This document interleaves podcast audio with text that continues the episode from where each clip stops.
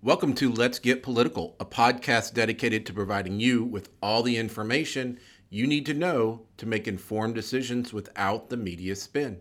I'm your host, Benjamin Copeland, and with me is my co host, Jessica Hargis. In this episode, we talk to Justice Rebeca Huddle. She's an Associate Justice of the Texas Supreme Court, and she talks to us today about judicial elections in Texas, something a lot of Texans don't know much about. We talk about the pros and cons of all the various ways that judges are selected in the United States, and it's a really great conversation. We're glad that you get to join us.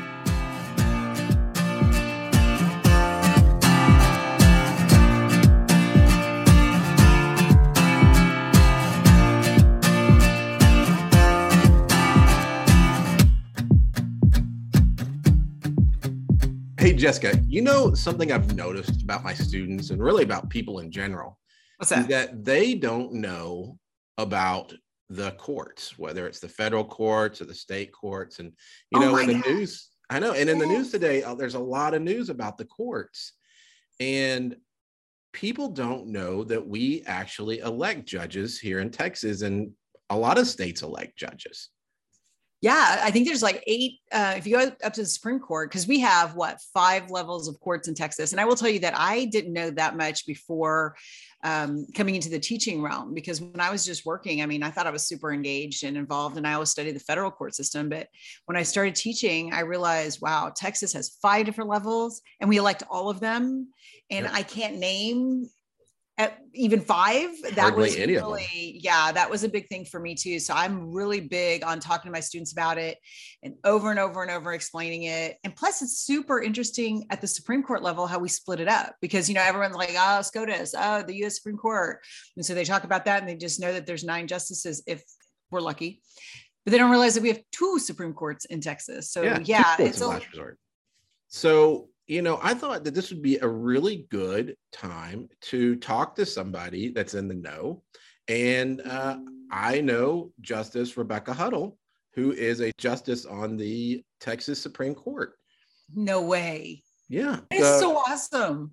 and she agreed to come onto the show and talk to us about judicial elections and all of the things that go on with these these elections because they're low information elections meaning Oh yeah, that- people don't go down ballot and look at that stuff. yeah nobody researches who's running for judge in their area much less who's running for the texas supreme court or the texas court of criminal appeals so um, i think it'd be great if we talk to somebody who's on the inside and get a little bit of uh, inside baseball if you will Oh my God. Yes, I'm super excited. You know, this is my, this is what I like. This is, I'm to get somebody on the inside, ask her some of these questions that I have. I mean, you read it in the book, then you try and tell it to your students, but somebody who's actually in there, yes, please bring her on.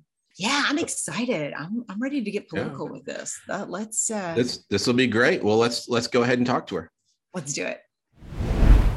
We're here with justice rebeca huddle of the texas supreme court we're really glad to have you thanks for coming on the show I'm glad to be here. Thanks for having me. And today, uh, our topic is going to be about judicial selection, something that a lot of people don't know a whole lot about.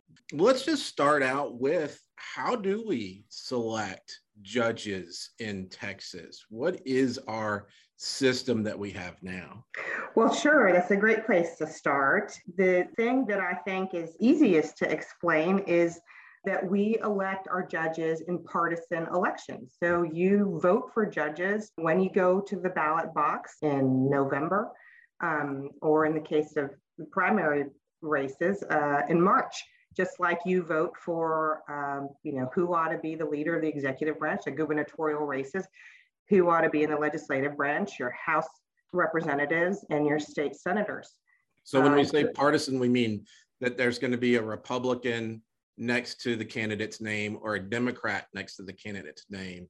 Yeah, so so your name appears, that's exactly right. Your name appears on the ballot with an indicator of the of, of your of your party affiliation. So R in the case of Republican or D in the case of Democrat.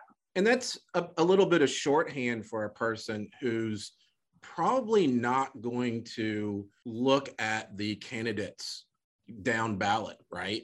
They're they're not going to um, really study who these people are, what their policies are. So the cheat sheet, if you will, is Republican Democrat. But then that has a lot of consequences, doesn't it, for the judicial branch?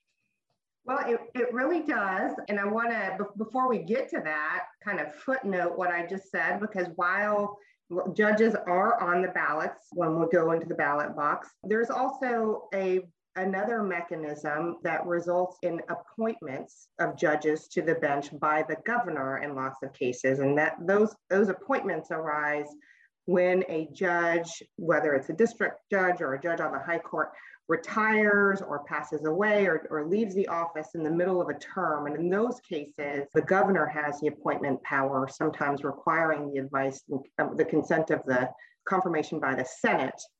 Um, and so, in effect, we have a bit of a dual or hybrid system, sometimes appointments, but the, the by and large, um, um, judges are selected based on partisan, partisan elections. Just to be clear, the appointments are not for all five levels, because that's one of the things that I start off with my students. You know, of course, everybody knows the US Supreme Court. That's it. When I talk about the courts, like, oh, yeah, the US Supreme Court, I'm like, no, that's federal.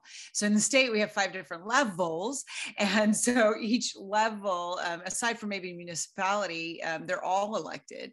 But the appointment process doesn't go all the way down to your justice court, right? That's only the district and higher people. That, that's right. And there are, you're, you're right, there are county courts, for example, and for county courts, uh, the appointment power lies with the county commissioners, so the local, the, the heads of local government. Those people that nobody knows who those people are at all. Excellent.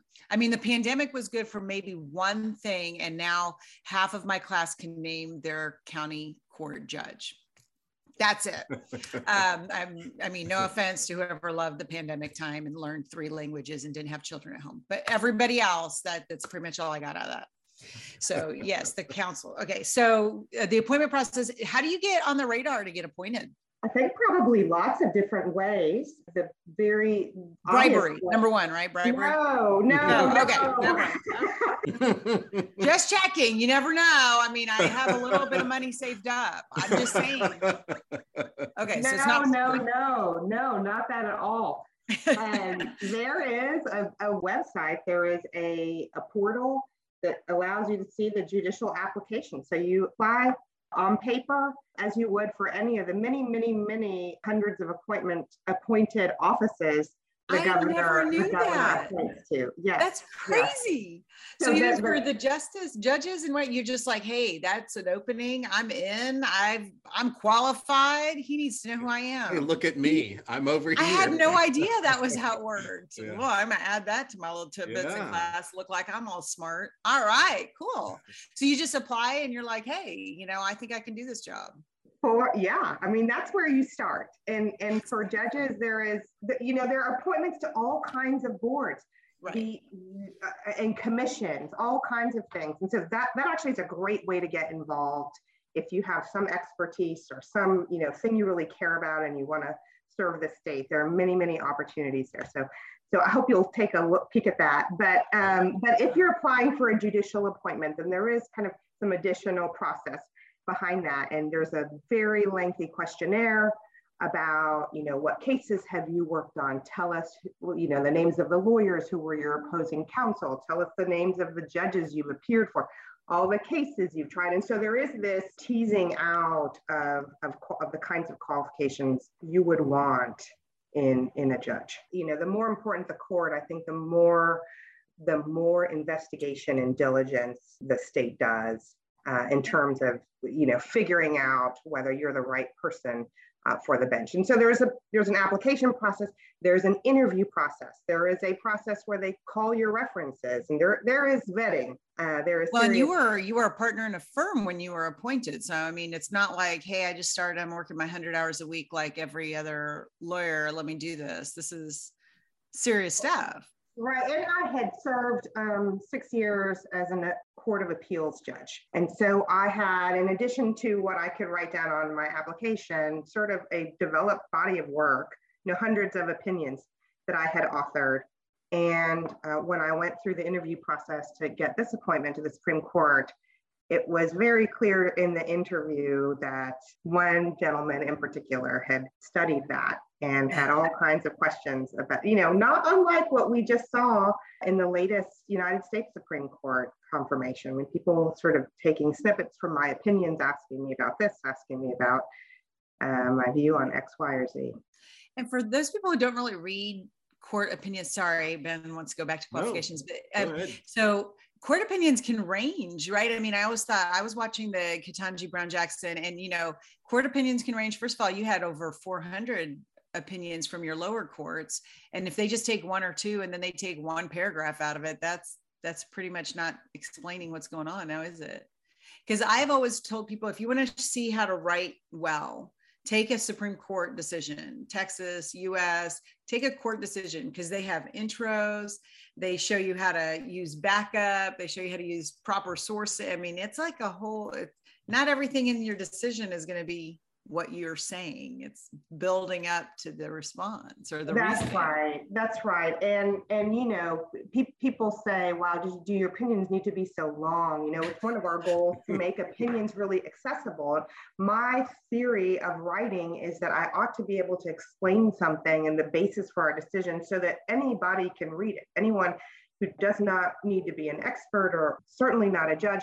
That's my goal in writing is to make it understandable for, for anyone. But absolutely, what you're right to point out, what we put in an opinion is the distillation of many exponentially more pieces of information that, that need to be distilled down. And so and in right. some ways, you have to be much more transparent about your opinion when you're in the courts than you do when you're one of you know in one of the other branches because you have to explain why you are ruling the way that you're ruling whereas the the executive branch can just come up with an executive order and just say this is what i felt like wanting to do today or it, it is an extra burden to have to really explain yourself, which then opens you up to a lot of criticism. But it brings you back to those qualifications. So one of the things I think is interesting is, of course, the U.S. the federal courts in general. Like that's my area, and so when I teach that, I'm like, what are the qualifications to be on the court? And the qualifications are get nominated. That's it. and the students are like shocked. They're like, what about law degrees? What about knowledge of the nothing? And so once I get them over that shock, then they're like, oh, I guess in the 1700s there were no law school. You know, you have to walk them through why it was the way it was. But it's not like we're picking Bob off the street. Bob's not going to be the next U.S. Supreme. I mean, Ketanji Brown Jackson's barely going to make it with all these questions she's got. I don't think Bob's going to handle it very well, right? But in Texas, then you get to the Texas one, and the qualifications just are shocking. There, I worked, like I said, I worked as a paralegal for many years, and one of my jobs, I ran a legal department with a PhD you can actually in our area we could have run it was so funny. So i'd go to courts at the lower courts all the time justice courts all the time and i'd have the law. And i'm like quoting the law and the guy behind the court with his boots on the desk is like yeah i don't care about that lady. I don't like your attitude. Done. And i'm like what? The law? And so then you try and explain this to students that there are zero qualifications at the justice court. You got to be 18 and be voted in. Let's talk well, about be, these qualifications to be fair they have to take a class Oh, well, after elected. they get elected. So, you know. Yeah.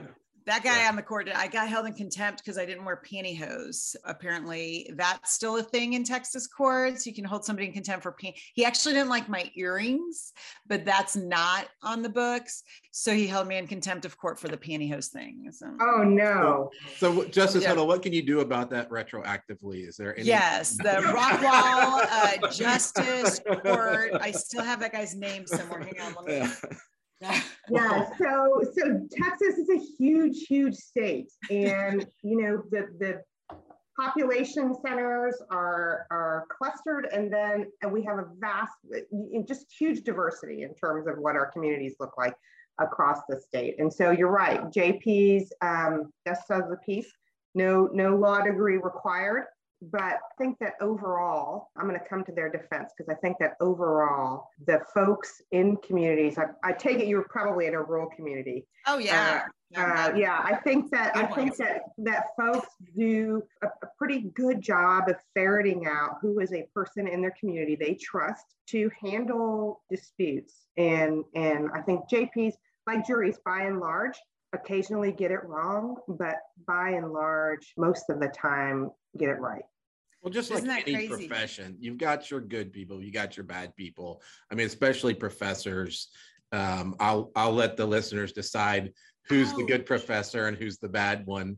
Probably the on one not wearing the pantyhose. But- That's all I No, but I just always think, you know, you start at the very bottom and as if justice courts are not important at all, but they handle, well, I don't have the updated for 2020, but it's millions at the lowest level of cases and they're dealing with a lot. And so to think that the, when the Constitution of Texas was created, the founding fathers of Texas were like, you know what? They should be like the rest of us and they should understand the basic issues that come before them so that they can understand what's fair or not.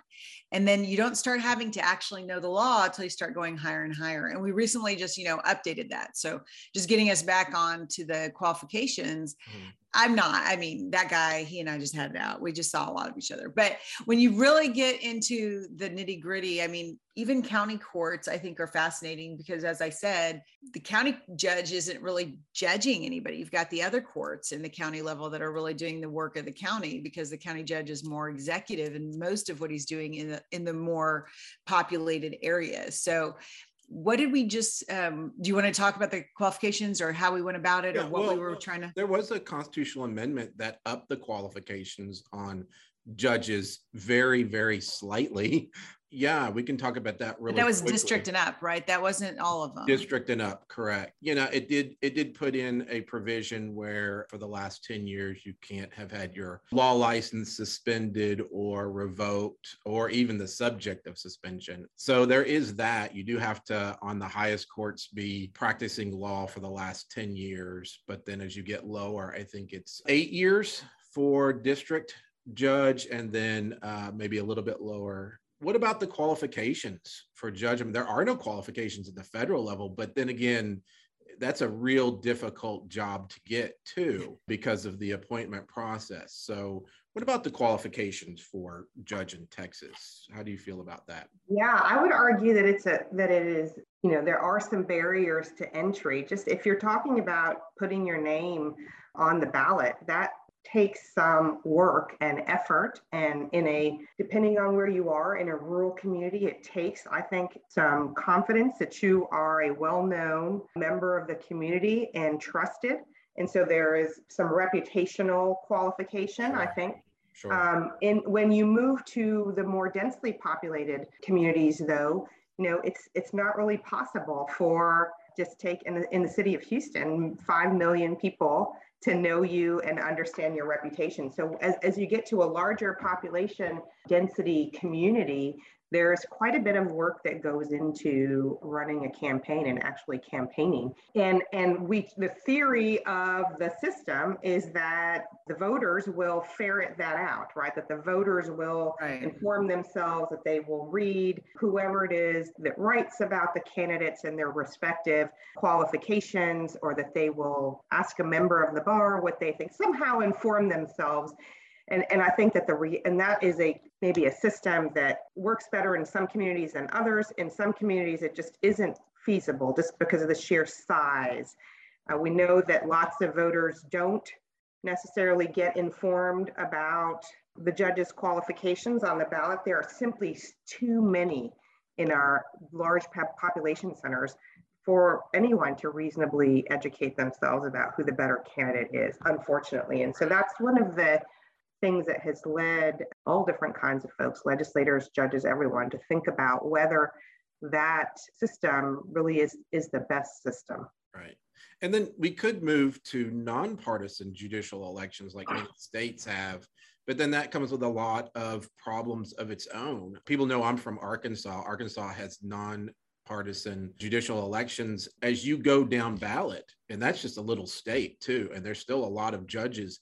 As you go down ballot, how do you know who to vote for? I mean, you're you're just looking at name recognition at that point. Do I know this person? Do I like this person's name? Did I see their billboard once or twice? Is that even any way of truly trying to decide what judge would be best? So again, pros and cons to all.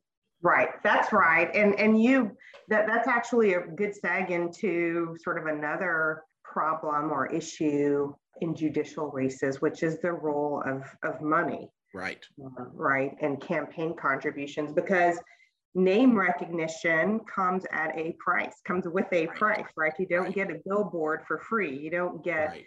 a mail that shows up in your in your mailbox for free. It costs money to get all of that done. So Right. so how is that candidate even getting name recognition? Who's paying for that? And the vast majority of that money is probably coming from lawyers and law firms and and whatnot. Or is or is that the case? I think that's probably true. Um, and there was closer to where y'all live, um, a good a good bit of press around that at this in the primary election anyway about the role of of contributions from potentially lawyers in a case or potentially parties in a case in judicial races. You know, and to that I would say it's a good question to ask and think about.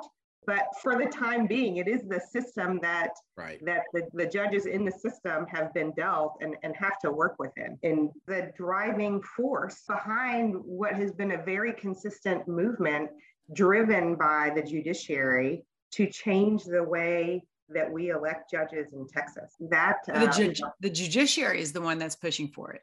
it has that has been that has been true for over a century. Uh, the reforms that that have been brought to the legislature, you know, every every one of the chief justices of the Texas Supreme Court has been for reform in this area, and it Wow. just, um, you know, we had a, the legislature put together a big commission that came out with a, I think, over a year long study consulted lots of stakeholders, did tons of research, and ultimately recommended some reforms. But the, as I say, the judiciary has always seen the problem, the problems in the plural with the current system. And our current Chief Justice, Nathan Hecht, gives a yearly you know, state of the judiciary address. And I just, if you'll indulge me, want to mention passage, read to you a passage Sure. from what he said on this subject in 2019, which was shortly after we had uh, the 2018 sweep. He writes here, and I'm going to quote from the State of the Judiciary address to the 86th legislature. Of the 80 intermediate appellate justices, 28 or 35% are new a third of the 254 count constitutional county court judges are new. A fourth of the trial judges, district county justices of the peace, are new. In all, I'm told 443 Texas judges are new to their jobs. On the appellate and district courts alone, the Texas judiciary in the last election lost seven centuries of judicial experience at a single stroke. He goes on to say, no method of judicial selection is perfect, but merit selection followed by nonpartisan retention elections would be better. So let's talk about merit selection with nonpartisan retention elections. Merit selection, obviously, somebody has to do that selecting. Could be the governor, it could be a commission, experts looking at the qualifications of judges. And then when they serve a first term, however long that is, then they would stand for election by themselves and you would you would basically vote yes or no to whether we would retain that judge or justice. So what what are the pros and cons of that? In that instance, I guess if you look at the first step of that, which is the how do you qualify a person or appoint a mm-hmm. person, there's you've got to think about who's the person doing the deciding, right? There are arguments for setting up some kind of bipartisan commission, committee, whatever you want to call it, to investigate potential candidates and sort of tee up maybe two or three for the ultimate decider, or maybe come up with their top choice. And people say, well, that won't work because those people will be partisan, or the, mm-hmm. there'll be cronyism that will infect that kind of process. sure I can't disprove that. I don't necessarily disagree that that politics, especially in today's environment, finds its way into seemingly every little nook and cranny of the world. But I think that there's no perfect system. That's that's established. But would would that be better? Perhaps. right You may not want to answer this, but do you feel like your politics play a part in when you're judging on the bench? No, and, and that is the whole point of judging, right? Right. Is we is that is that our branch is the apolitical branch. Is that our branch, the job of the judiciary is not to bend to the whim of politics of the day or the view of the majority this year or this decade, but to decide disputes in a way that is based on our body of law that's been developed over centuries and, and is based on the law that the legislature is putting into effect in, in the by way of statutes. And so we we are doing a different job than the other two branches are doing, and we ought to be. Mm-hmm. Then why have confirmations over and over again? Why not like the federal judges and justices? You get appointed and you're there. You have no worry. Why have that extra vote to of confidence because if people aren't looking now and they're just using the R, the D, the L, the G, whatever's next to your name to vote for you, then what's the point? Maybe they should be for life or for, as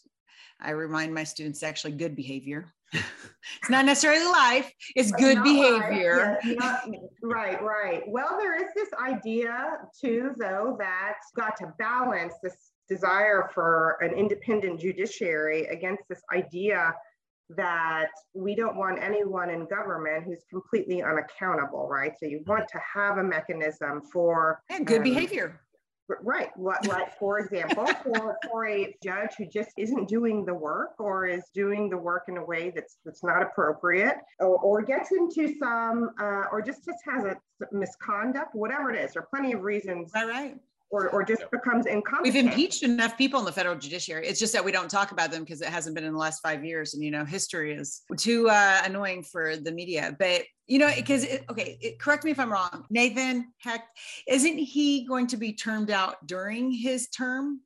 What happens when he turns the age where he's no longer allowed to be on the court?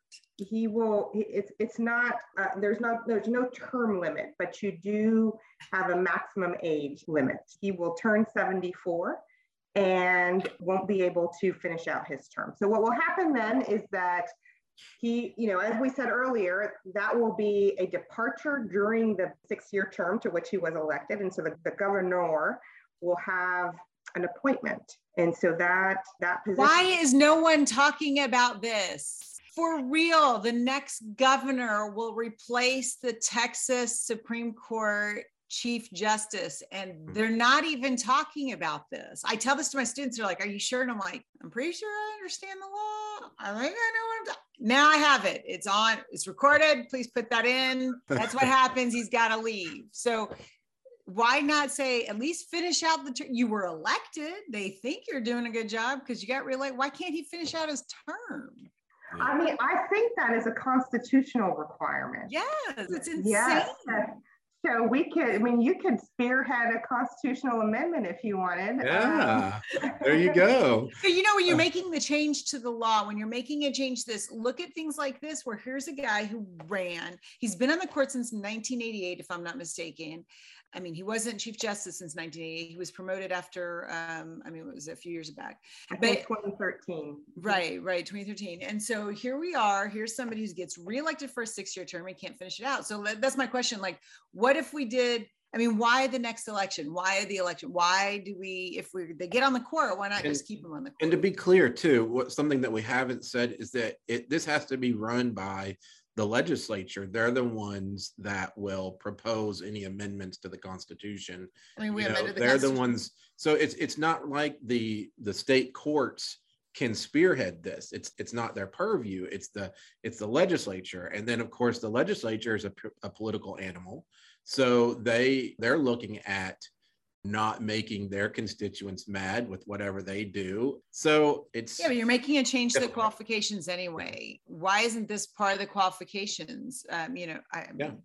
Sure. Might be off topic, I, I, I this one just fascinates me. Hargis, do you think there ought not be an age limit? I mean, there isn't one in the federal system, right? So we just see judges deciding for themselves when to retire look, it's controversial. I know. I know that a lot of people wanted RBG to leave early because they wanted her place, her seat replaced by the right person. But if you are apolitical and your whole career is based on the legal field, the federal judiciary is apolitical, and you're doing your job, and she's competent, she stayed, and then she passed. So, so yeah, I mean, 74 is different for every person. 74 can be highly into i mean what from 73 to 74 he became senile and can't do his job? I'm just asking i'm just putting it out there i got a couple people i think at 54 need to retire but but yeah i mean i when i look at the whole system and again i mean my focus i have not been to arkansas i don't know the different systems people ask me all the time and i'm like look i've lived in different states but that's not when i was studying it. So to my thought today's 74 is not the same as it was in 1850. Today's 74 is somebody who wants to get up and keep working, who wants to keep doing their job. Why the arbitrary number? Why not well, get rid of that? I mean, I mean, I think that's just a fact of history, right? I mean, it. I, I don't disagree with you. In the case of Nathan Hecht, he is a machine uh, and he work you know he's extremely hardworking and he's very capable and he leads our judiciary but he also leads the national center for state courts and he's very very active and he gets a lot done and i and i would argue he could get a lot more done at 75 than than you know most of the rest of us yes, I mean, when you're going through the requirements, when you have this commission that's talking, and unlike you, studious, wonderful people, I didn't read that. It was long. Like my attention span's not nearly as long as y'all's, apparently. So, like, did they talk about it? Did they say, "Hey, you know, 74 is arbitrary. Let's fix this while we're fixing some other things"? Did they? You know, I don't, I, I don't know. I don't know. I, I haven't heard a lot of. I haven't heard a lot of consternation about uh, the age out um, requirement in in the Constitution. Seems fascinating to me because the I mean, my gravy. What I tell my students, Joe Biden could not have been your court on the court, right? Yeah. Isn't he too old? Yeah. I, I, I think, think we should we should spearhead a constitutional amendment in which at the very least they get to serve out their term of office if they go past 74 74 should be when you run for office you take office for that last term. I don't know. 80s, 80s the new 60s. 80s new, new 60, right? Absolutely. I mean, just some of these, you look through the qualifications, and eh, I mean, a lot of the qualifications just seem super arbitrary. It just doesn't seem, and you're telling me that the, you know, the judiciary hasn't liked it for a long time. People who sit on the court have not liked this for a long time, but that you know that's just one. The partisan elections obviously is huge. I worked for a private company for 12 years and we never donated to any campaigns. That was one of our big things that we would never donate to campaigns and all. And you could feel it every now and again. Um, i worked for a residential construction company. So anytime now I forgot what it was called, but they used to have that board where before you could sue us, you'd have to go to that commission and and you like the Perry group was on there and all the different home builders were on there except for ours. And so we'd always get Ryan did the deal there, but we never donated. That was one of our big things. And um, you know, so get the partisan out of there. That's fine. But why elect at all? Why not? I think the federal system works. Am I wrong? Ben doesn't like the federal. System. Well, I, it's not that I don't like it. It's just that we we don't study enough the fact that it's well, maybe we do, but it's it's political at this point. It's become political even at the federal level. So maybe well, it's always been a, a political at the federal level. Well, I mean, when you're when you're identifying, like this, I love this idea of just applying. Like I, mm-hmm. at the lower levels, it's got to be somebody in the House or in the Senate who's got the names. And where do they get the names? They get the names from the attorney generals or the governors who have people, right? I mean, it's not like there's an application process in the federal system saying, "I think I'm qualified. You should look at me." It's who you know. It's how you've lived your life. You know, K, KBG, she's KBJ, she's been on the radar for a while. That's why she's there, right? It's not like all of a sudden they just walked around and said who applied for the job. And so I, I, don't I see that it works. Yeah, it's political at the lower levels, but they get vetted out. You don't think, I mean, do you think that we have a court right now that's filled with political hacks just because they were nominated by people me? who were political? Yeah, I mean, come on, the federal system's working, man. I don't know that they're political hacks, but but the process is political. I I real I think I think it is. All you have to do is look at the last what four or five confirmation hearings to see that it's political. But we're getting we're getting too far afield from what we're here I can fix the system in one stroke of the pen. No requirements whatsoever. Appointed this, with confirmation. We're good. Let's it, copy paste. I think one, it feels one like little nuance. I'm sorry. Go ahead.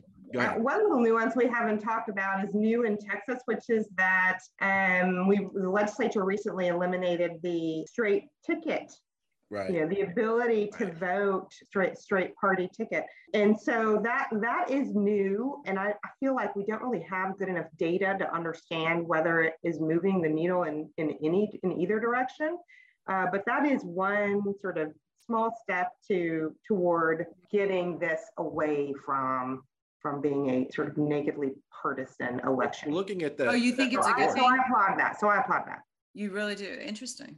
Well, looking at the report though, that was one of the concerns was that people wouldn't vote down ballot. But it it looks like if I'm reading this this table correctly, that still upward of 97% of people are still voting down ballot for the judges, even without the straight ticket voting. The higher court judges, though, right? No. Um, well, okay, yes. Uh, down to Court of Appeals. Yeah, I mean, down ballot, like really down ballot with district judges and and justice of the peace and whatnot. But still, it would, you know, at least people are voting.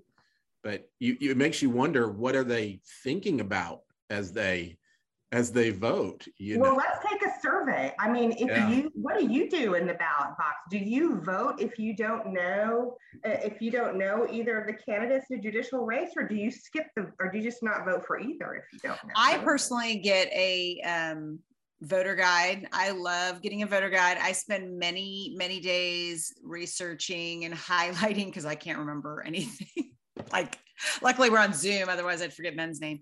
And so, like, I mean, I'm highlighting people all the way down, and then I take that with me, and that's what I vote for. I do not vote for unopposed people. they don't need me, and I don't vote for people who don't respond to the voter guide. That annoys me. yeah, that annoys me too. It's like, hi, give me something to go on. And so I, and that's what I teach my students. I mean, I don't tell my students to do what I do, but I teach my students about the voter guide. I think that is one of the best requirements or best, um, uh, the law that allows us to take that in. I mean, in Texas, that's amazing to me because we have so many people. So that's what I do. I definitely study them. if we're going to have elections, I feel like you do need to have the cheat sheet. At the very least, at Yeah. the very least, you can say, well, this person has an R or this person has a D by their name, so they they must generally feel this way or that way. It's not political, it's a law. And now it's interesting because it's not, you know, it's not going to go to the criminal area. I mean, what you raise a really good point to think about if you're thinking about the United States as a whole, and that is that Texas does have this bifurcated system, and that's pretty unusual as far as state judiciaries go. That the High Court uh, that hears criminal cases in Texas It's called the Court of Criminal Appeals, and they're a sister court just across the hall. We sit in the same building. You building. ever want to jump over there and be like, what you got? What's going on? I got an opinion. well, the only what's the it. only other state, Jessica, that has a bifurcated court of last resort? We used to have eight that were. I know. yeah, but there's only one other. Isn't it Oklahoma? Is it Oklahoma. Oklahoma? It's Yeah. Oklahoma. They Another place I try not to go. I, I always tell my students they they have to follow us, you know. I don't know what else. Little to brother. We Hopefully, ask- I'm not. We should ask Ju- Justice Huddle where she's from before we make that joke. Oh, I, I know where she's from. She's from Where El I'm from, I'm a Texan. I'm a native Texan. I'm from El Paso. You know, oh, that's right. El Paso. I read that. I was born in Houston. So you lived in Houston for a long time. And I just thought that was funny. I'm I- the we only non-native Non- Texan from yeah. Arkansas. And Well, you got here as quick as you You're from. Arkansas. You're from Little Arkansas. Rock. Yeah, I grew up in Little Rock. Let's get back to talking about judicial selection. There is, we do have the Chief Justice on record talking about wanting to have a merit selection with a retention election. And of course, there are other there are other options, just a straight appointment process, probably from a governor, and then having a, a essentially lifetime tenure. I, I think most Texans would probably not like that, not being the being the person who's not from Texas uh, in this conversation, but I think they would rather have the ability to keep somebody or not keep somebody. But what are the pros and cons of that? They, basically, the federal way of selecting judges and justices. Yeah, I think there is some sense that, you know, part of being a Texan is just deeply embedded sense that, that, that po- power to the people and that the people ought to have a voice in deciding who who is is is running government on on the people's behalf. And that extends to the third branch. And so I think that it's a, a cultural, deeply embedded right. historical kind of feature of, of who we are uh, as a state. But at the same time, I don't think that the people shouldn't have all the say. Uh, Hamilton talks about this in the Federalist Papers. You can't have a tyranny of the majority. You can't have a, a electorate that's driven by passions, and the courts ought not to be driven by the passions of the day. And so, really, what we're talking about is how do we keep the passions of the day out of the courts, but at the same time, make sure that the judges and the justices that we we are selecting are eminently qualified. And and those two things aren't really a lot of times aren't compatible. Right. I, I, I, think that's right. You, you hit the nail on the head and and you got there pretty quickly. I mean, this this commission we talked about that the 86 legislature put together spent it was composed of all all kinds of stakeholders from very tenured um, um, practitioners to legislators to former Chief Justice Phillips, former Chief Justice Wallace Jefferson, I mean, lots of very smart people, very well versed in our legal system, put their heads together. And, and I think at the end of the day, not all that surprising that they couldn't agree on a single best method. Right. I mean, if you look at the if you look at the outcomes and recommendations of all of that process and all of that reporting, we, we're left with two kind of contradictory uh, recommendations. One is that a majority of the commissioners reject, recommend against continuing the system we've got, right? So most are like, this is not the way to go. This is not the ideal system.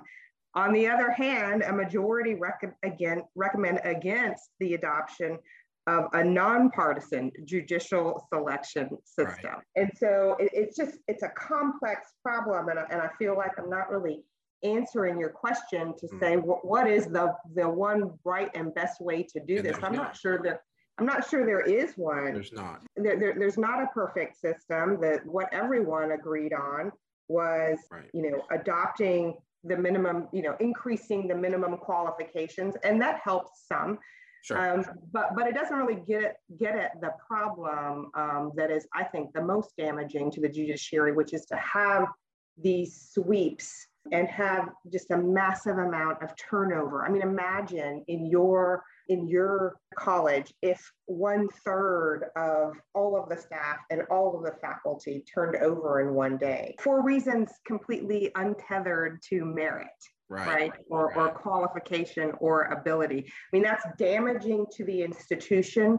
It also creates a real disincentive for other people to want to come to work there right. if they think that they, you know, their prospects are partly what they make of it, but also partly in the hands of the whims, you know, a, a serious qualified person qualified to be a judge may not want to take that gamble.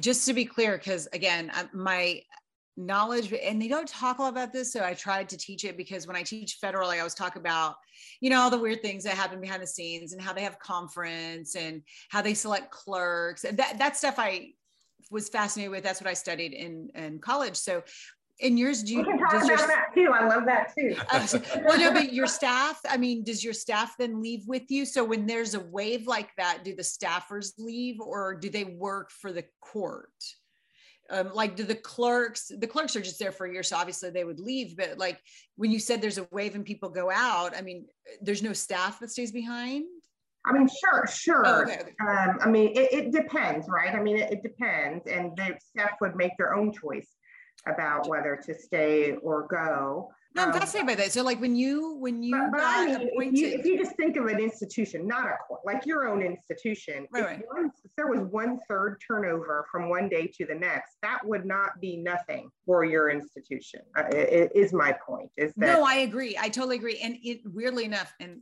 not saying anything about the judges, but if our assistants left, that would probably be way worse than if, yeah, you know what I'm saying? Like, sure. if I for ask sure. my boss how to submit something, she'll be like, hang on, let me ask my assistant. So that's why I'm like, does everybody leave with you or do they when you came in and were appointed did you get the last staff and they decided well i don't like this woman i'm not working for her and then they left or did they stay to see who would be appointed is that how it works in my case when i went on the supreme court that it was paul green justice green who had retired and his staff longtime staff attorney retired at the same time Ouch. And so I, I did come in and, and have to uh, restaff with the with the new staff attorney, which is you know the permanent staff lawyer who helps me. I did keep his clerks on. I, he had a great pair of clerks he had hired, and so they worked for me for the second half of the of the term, and then I, I hired for you know the forward the, for the next term. Uh, but it's just a mix, and it's just dependent on on whether staff uh, want to stay Right, right. Yeah. I mean, I used to have a, uh, secretaries and whatnot. And so I totally get, I just, that's fascinating. So I'm sorry, Ben, go ahead. No, no, no. I, I, it is fascinating. It's, it's fun to look at. I was just going to talk about the election in 2018, right. in which we know the national politics really filtered down i well this is my opinion you know i'm sure other you know it really filtered down into the just texas races and we lost 443 Texas judges. So we know you, where they are. They're just not. Well, okay, that's true.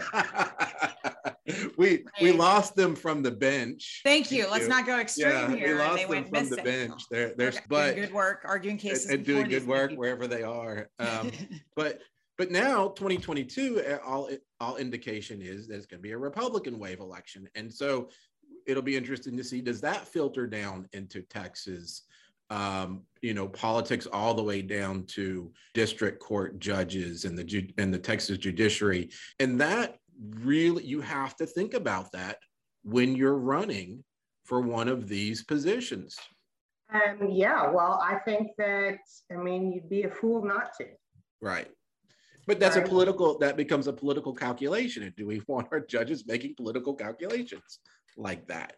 it's it's a catch 22 we, have talked about this week before ben, ben, you and i have and uh-huh. there are great judges who are democrats and there are republican judges who are not so great at their job and uh-huh. and the, the, the those come and go in our system without regard to any of the merits any of their merits or, or qualifications or work ethics or impartiality or any of the things we would like to see ideally in our judges. There just is a disconnect between those qualities and whether a particular judge wins and stays or loses right. and goes. And that's, that's, that's the tragedy of the system. I mean, if there's if there's if there's one thing, you know, I, I, would want you to hear me say it's that that's the tragedy of the system is if there is no, it's just untethered. Your qualifications and merit are untethered to the outcome, and that's sure. that's the tragedy. Uh, just playing devil's advocate just for a second. You what, do a whole how, commercial that talks all about your ethics. People love that. oh yeah, that would be that'd be a barn burner. How does one know whether a judge, like how would a, a layperson who does not live and breathe this, how would they ever know whether a judge is doing a good job or not doing a good job? You know, I barely can know. That's and I follow this as much as any professor probably does. So that brings up another question of how do you know a judge is doing well or not doing well? So maybe we do just leave it to the people to make that decision, but they don't know. They don't they don't name anybody. The only person they can ever name, no, you know, granted these are 18, 19, 20 year olds, but but the only person they can name is is the president and no, maybe the pandemic, I've had a lot of them name the county judges, and then you're like, yeah, well, your county judge in Dallas and your county judge in Collin aren't actually doing any judicial work. They don't function as judges. That's and that's what I'm telling you, the the pandemic. The only thing I get is now they're like, hey, I know my county judge, and I'm like, yeah, okay, yeah, he doesn't do judicial stuff. Moving on to the ju- judicial branch, and they're like, no, it's true that like the campaign, and it, I was, I mean, I was joking, but it's true. I mean, you'd have to do a campaign ad that said this is what I do. But that's not the dog whistle that the people are looking for. How many people you put in jail? You know, how many put you put? They don't understand the Supreme Court. They don't understand that you're not like did did you let that murderer off? He was supposed to be on death row, and you let that's not even your area. I mean, you'd have to have. That's one thing I think that the Texas legislature did really well when they required Texas government to be taught in college. I mean, I really do think that that I think in 10 years you're going to get an electorate that's significantly more at least have heard more about Texas government in these different areas than you did when I went to school. I didn't have this class at all when I went to school. I'm so encouraged to hear that. I'm so encouraged to hear. I went to UT Arlington. UT Arlington did not. I had a guy. Political science was my major, and he was a bear. He was a ranger in Montana, and he showed us bear pictures. That's what we did. We did not learn anything about Texas Constitution or law. I mean, not even the basics that I taught before the law changed. You know what I'm saying? So I really think this is one of the only ways to get to where Ben wants, where the election electorate knows what's going on. I really, I really couldn't agree with you more um, on that point. I think we need civics education just in far, far, far more abundance than we have. I mean, we're in this state where we can find out any piece of information we have at our fingertips. And yet, one of the most crucial things about our whole society, our whole civilization, is how our government functions. And we don't push literacy, we don't emphasize literacy in government and civics. And so I am, I applaud that you are teaching that. I applaud that you are working um, um, to really have prove, improve the level of education. You know, that, that's what it's about. We're all supposed to be engaged in government. We're all supposed to exercise our responsibility to to use our own power as as individual citizens to dictate how our government operates that's the whole idea i agree with you. It's sorely needed especially at the local level. Well and i know that you might not like um, the politics of the day but i can tell you that my students today are way more knowledgeable about the presidency and how that mm-hmm. comes about because of the 2016 election, because of the 2020 election. These are things like they come in with a lot more knowledge than I've had in the past and a lot more questions and more curious.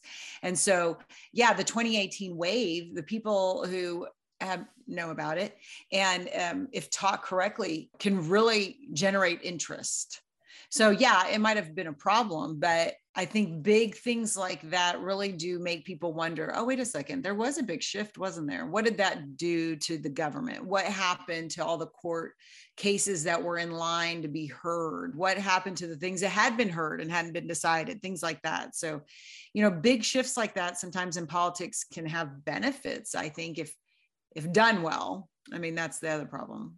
Well, and to your point about sources, I mean, I do think you have to start local and do the work to find a source that you trust and a source that has done the work of really vetting people.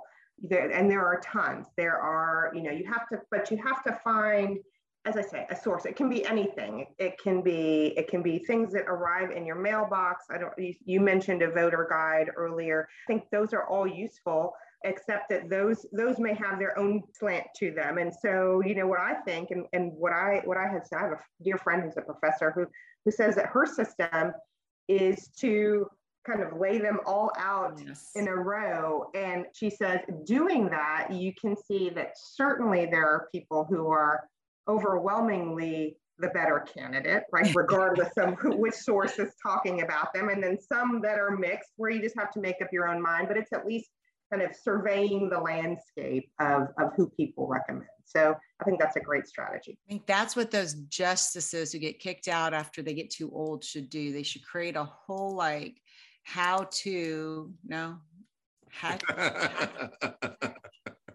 Hecht, we need to talk to him. He's going to create a book, and then no, but uh, you know that's a good point too one of the downsides of the politics and the media, and of course, um, Trump was just better at it than Sarah Palin was because she what she said lamestream media, and that didn't catch on nearly as good as fake news. But um, you know, when I even when I talk about voter guides, I put examples up on the board, and all, you'll hear like somebody, oh, that's like liberal, that's conservative. I'm like, yeah, that's a liberal one, that's a conservative one, and that's one that's nonpartisan. That's the point of showing that there are different ones. That's also an excellent point.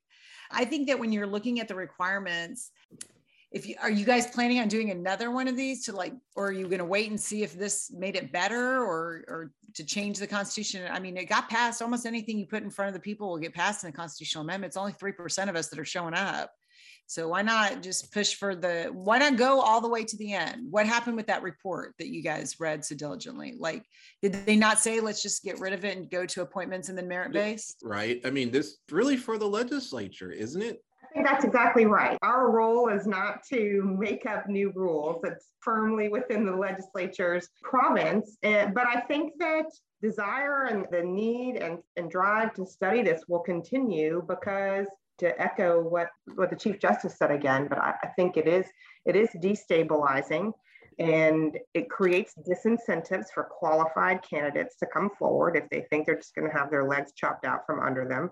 If you you know if you have had a nice career and you're a serious lawyer and it's a lot to leave your practice that you have built up over the course of a couple of decades to do a job where as honorable and noble a thing as it is to serve the public you're just going to find yourself um, um, tossed out on the street with no job one day without regard to anything that you did or how good a job you've done. I mean, I think that's a real disincentive and a, and a real a real problem is as our state judiciary is aging and nearing the age of retirement. I mean, it is if you think about it from an institutional perspective, something we need to do is figure out how to sort of attract a younger generation of Texas judges. Do you see a lot of people going from the lower up and uh, like you did, or is that? I'm not very familiar with it. I like. I'm glad Certainly. I'm in Ben's class. I can name maybe three people. So certainly, the chief justice was a trial judge, a court of appeals judge before he got on the Supreme Court. I was a court of appeals judge, and let me go around the table and count of the uh, except for two. So seven, I, I'm counting six of the nine of us on the Supreme Court, for example, had served on a court, on a lower court before going on the Supreme Court. So that's very that common. Um, that helps. I mean, yes, yeah. I mean, in, in, my perspective, from my perspective, yes, I, I think it was useful. I came to the Supreme Court. I, I had already been a Court of Appeals judge and spent six years doing that job. So I had opinions before. I mean, it, I'm not saying it's a necessary prerequisite, but for me, it, it was a helpful stepping stone. Yes. But you, you brought up a really great point in that, you know, if you wanted, if Bob, who's a lawyer and qualified, uh, wants to get onto the Texas Supreme Court, but is not going to get appointed, you've got to ramp up a statewide election like mm-hmm. that's daunting. You know, even some of the because you've got to build up your name recognition. You've got to do, you've got to, I mean, this is a big state. You've got to go from one from El Paso all the way to Texarkana. I mean, that that would be, I wouldn't want to do that. So in some ways, getting appointed gives you that a little leg up to run a statewide election. I think anyone who's ever been uh, involved in a campaign would say it's better to be the incumbent. Absolutely. Can people like just send you a letter if they want to lobby you for something? I'm just curious because the books make it seem like in Texas, you can directly lobby anybody you want. And I'm like, yeah, your legislators, your executive, I get that. But come on, they're not like, I can't write you a letter and be like, look, my friend's on trial in front of you. He's a good guy. The, that's not a thing, right? Well, have you ever heard? Uh, I mean, have you ever heard read an amicus brief? No, that I get, but in the books, it literally makes it sound like direct contact with you guys, and that's some crap. Come on. I do. I do occasionally get letters, um, you know, from a from a prisoner or or sometimes from a constituent, sometimes from a really? group um yeah yeah but the books know, literally i mean when you read the books not like ben said we had to learn this stuff. i mean i was in i did civil law for 12 years but i mean it's like residential construction stuff right i'm not getting to y'all's level and so they just make it seem like just like the governor you can just show up to his office and demand a meeting and i'm like seems mm. awkward i'm not coming to your office that's there people aren't just showing up and knocking on the door are they no people okay. are not I gotta rewrite these books, Ben. We got to do a book. Yeah, we should do the real book. world. Um, Texas, pol- the real Texas, the politics. real Texas. Yeah, they do. I mean, because you know, you teach lobbying, and I'm like, uh, direct contact. Well, you know, I will say there is quite a number of professors who who write in and say, "Boy, I see you're handling a case on this issue, and let me tell you that the right way to decide it is like this and not like that." Look, I, I, thought we had discussed that you wouldn't discuss any of my letters that I wrote. Yeah, Ben, I've trying to get you stop to harassing uh, her. rule a certain I, I tell my students all the time, I can tell you what the law says. I can't tell you what happens in court. That's somebody else's problem, and that's no. They always want legal advice from us, don't they, Ben? I know. Like, How do I get out of stuff? Not giving find a real advice. lawyer. I that's play one I, on TV. Thank you so very much, Justice Huddle. Absolutely. Thanks so much for having me. It was a pleasure to be with you. It was fun. Thank you. All my crazy questions. I appreciate it. Oh my gravy. I want her to be on again and again. And I want her to uh, let me ask her all my bizarre questions. She was phenomenal. She just, she's just so great. And I love getting to talk to her. And honestly, the thanks goes to my former professor when I was in law school, Justice Rhonda Wood of the Arkansas Supreme Court, who uh, introduced me to Justice Huddle. And I'm just so happy that she could come on the show and talk to us because we just, we don't know enough about the courts and what they do and it's it's really insightful and i think that if you want to be a good citizen if you want to be a model citizen you really have to know what it is that the courts do and how they affect policy and how they affect everyday things that we do and you know I, I, I get it that it's really hard to talk to um, federal judges and justices because you know they want to kind of stay away from the politics and whatnot. But i um, i guess that was the one thing that i do like even though i think it must be awful having to run for office on your party. It was nice that she was more than willing to come in and interact and talk and said that she does that a lot. She goes around trying to meet as many people as, as possible. I mean they, we are her constituents. And i think that if more people thought of those in government like that, maybe they would care a little bit more. So hopefully, um, with the new law requiring people to take Texas government, you know, in another 10 years or so, we'll have a little bit more engaged society. Hey, thanks for joining us for that great conversation. And if you like what you heard, please hit that subscribe button. And if you have time, rate and review the show. In the next couple of months, we plan to talk about the primary results in Texas and around the country and what it might mean for the general elections in the November midterms. We also will be discussing the potential landmark opinion in the Dobbs case that may overturn Roe and Casey and what it might mean for abortion laws going forward. Again, thanks for joining us and listening, and we'll see you next time.